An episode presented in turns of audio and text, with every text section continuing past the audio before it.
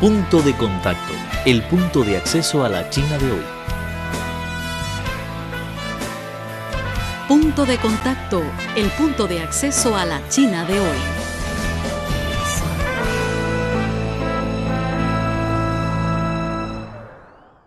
El día 20 se clausuró la primera sesión de la 30 Asamblea Popular Nacional, dando un término a las dos sesiones de este año, durante las cuales se han discutido temas de gran importancia. Entre tantos temas, ¿cuáles son los que le interesan más?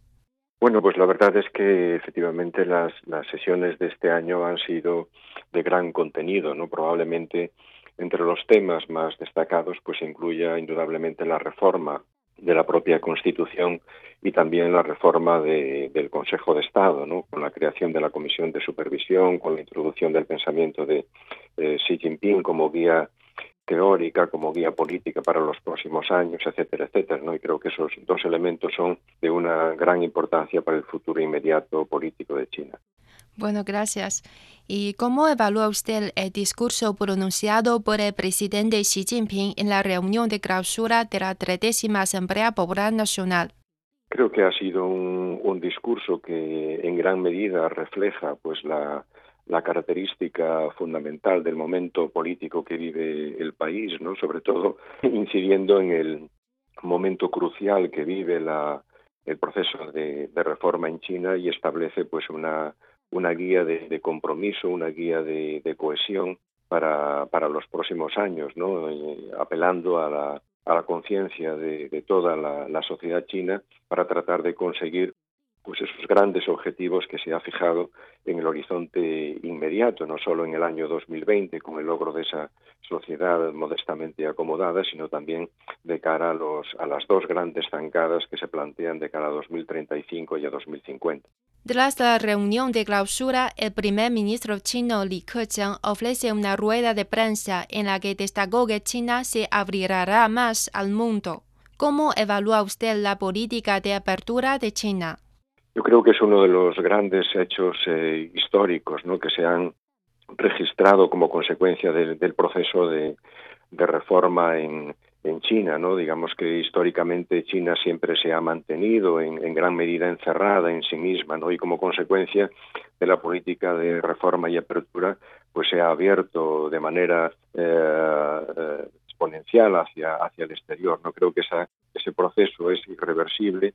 Creo que en los próximos años efectivamente China se seguirá abriendo al exterior, tiene que seguir eh, abriéndose al exterior para poder culminar todo su proceso de, de, modernización. ¿no? Ese proceso de modernización no solo depende de factores internos, sino también depende del establecimiento de una relación equilibrada con, con el exterior. ¿no? Y creo que esa profundización de la apertura, además en un contexto como el actual, donde eh, se cuestiona eh, todo el proceso de, mundialización y existen amenazas de guerras comerciales, etcétera, esa voluntad de apertura al exterior eh, determina una clara asunción de responsabilidades globales y una voluntad de culminar ese proceso de, de modernización que, como digo, ha marcado un punto de inflexión histórica. ¿no?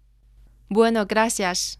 La iniciativa de la franja y la ruta también es uno de los temas que atrae la atención mundial durante las dos sesiones de este año. ¿Qué piensas sobre la franja y la ruta y la política exterior de China? Pues eh, yo creo que este es un proyecto bandera, ¿no? Tal como se ha visto desde el año 2013 en que se ha presentado. Creo que estamos aún en su fase inicial, aunque ya compromete a numerosos países en, en, diferentes iniciativas y creo que en los próximos años en torno al proyecto de, de Itailu, de la franja y la ruta, pues China se hará mucho más presente y tendrá mucha más influencia, no solo a nivel económico, sino también a nivel político y a nivel eh, estratégico. ¿no? En ese sentido es importante también que ese proyecto de naturaleza fundamentalmente económica se acompase con una uh, política exterior, con una diplomacia pues mucho más activa y mucho más eh, comprometida también con la solución de los problemas tanto regionales como globales en los que el papel de China irá creciendo de manera significativa en los próximos años. El punto de acceso a la China de hoy. Conoce las tendencias sociales analizadas desde una óptica plural tanto de chinos como de extranjeros.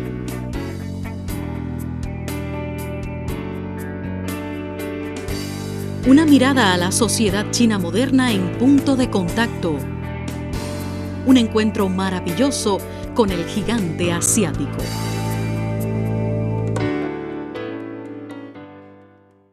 En el informe sobre la labor del gobierno, el primer ministro Li Keqiang habló de los trabajos realizados en todos los campos durante el año pasado y también hace una planificación para el año siguiente.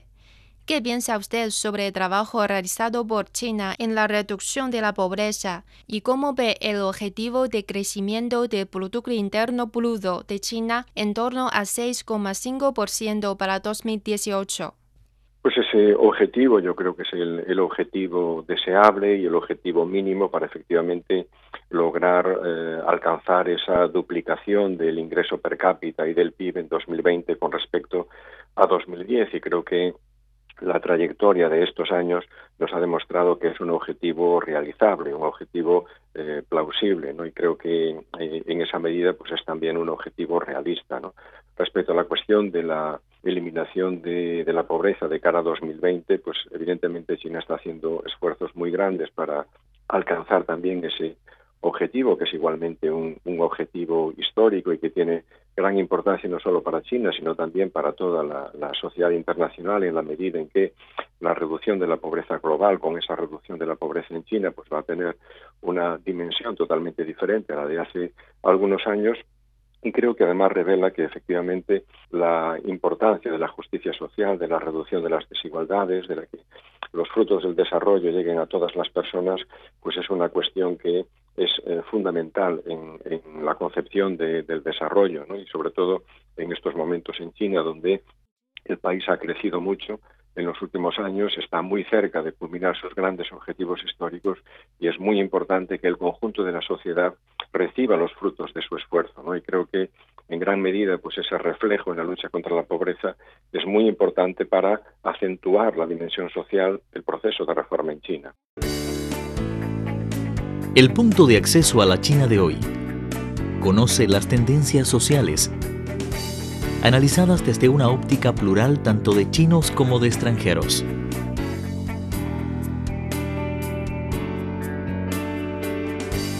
Una mirada a la sociedad china moderna en punto de contacto. Un encuentro maravilloso con el gigante asiático.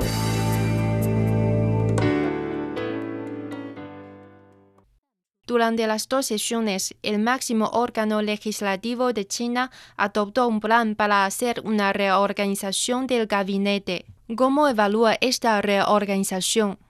Pues yo creo que es una puesta a punto del Estado precisamente para alcanzar esos objetivos que se han planteado con anterioridad en el decimonoveno Congreso del Partido Comunista de China en octubre del año pasado y en alguna medida pues establece un ajuste importante en todas las estructuras del Estado para disponer de una maquinaria administrativa menos burocratizada y más orientada a la consecución de, esos eh, objetivos. Y por lo tanto creo que eh, marca un punto de inflexión importante también en el desarrollo de la administración pública en China y por lo tanto eh, establece pues una administración mucho más operativa, mucho más eficaz, mucho más orientada, como digo, a la consecución de los objetivos políticos fijados en estas dos sesiones.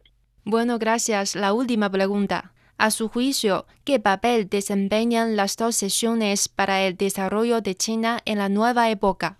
Pues la verdad es que habitualmente las, dos sesiones eh, se han contemplado desde el exterior como una especie de, ritual en la que eh, pues todas las cuestiones están de alguna forma eh, definidas con anterioridad. ¿no? Sin embargo, vemos que con el paso del tiempo la vitalidad de las dos sesiones es mayor, sus contenidos son cada vez mayores y creo que eso también tiene mucho que ver con el realce cada vez mayor de la vida institucional en China, con, la propia Constitución con un papel cada vez más central y con una vida parlamentaria eh, orientada cada vez más a la consagración de ese Estado de Derecho y del imperio de la ley que forma parte, digamos, de la agenda política de este, de este nuevo tiempo, de esta eh, nueva era. ¿no? Y por lo tanto, creo que las decisiones de estas dos sesiones han sido muy importantes y creo que eso eh, no es casualidad, sino que es reflejo pues de de un nuevo ímpetu en, la vida eh, institucional, en la vida parlamentaria y espero que esta, esta vía y este fortalecimiento institucional pues se eh, afiance también en los próximos años. Bueno, gracias por compartir con nosotros sus opiniones. Muchas gracias. El punto de acceso a la China de hoy. Conoce las tendencias sociales analizadas desde una óptica plural tanto de chinos como de extranjeros.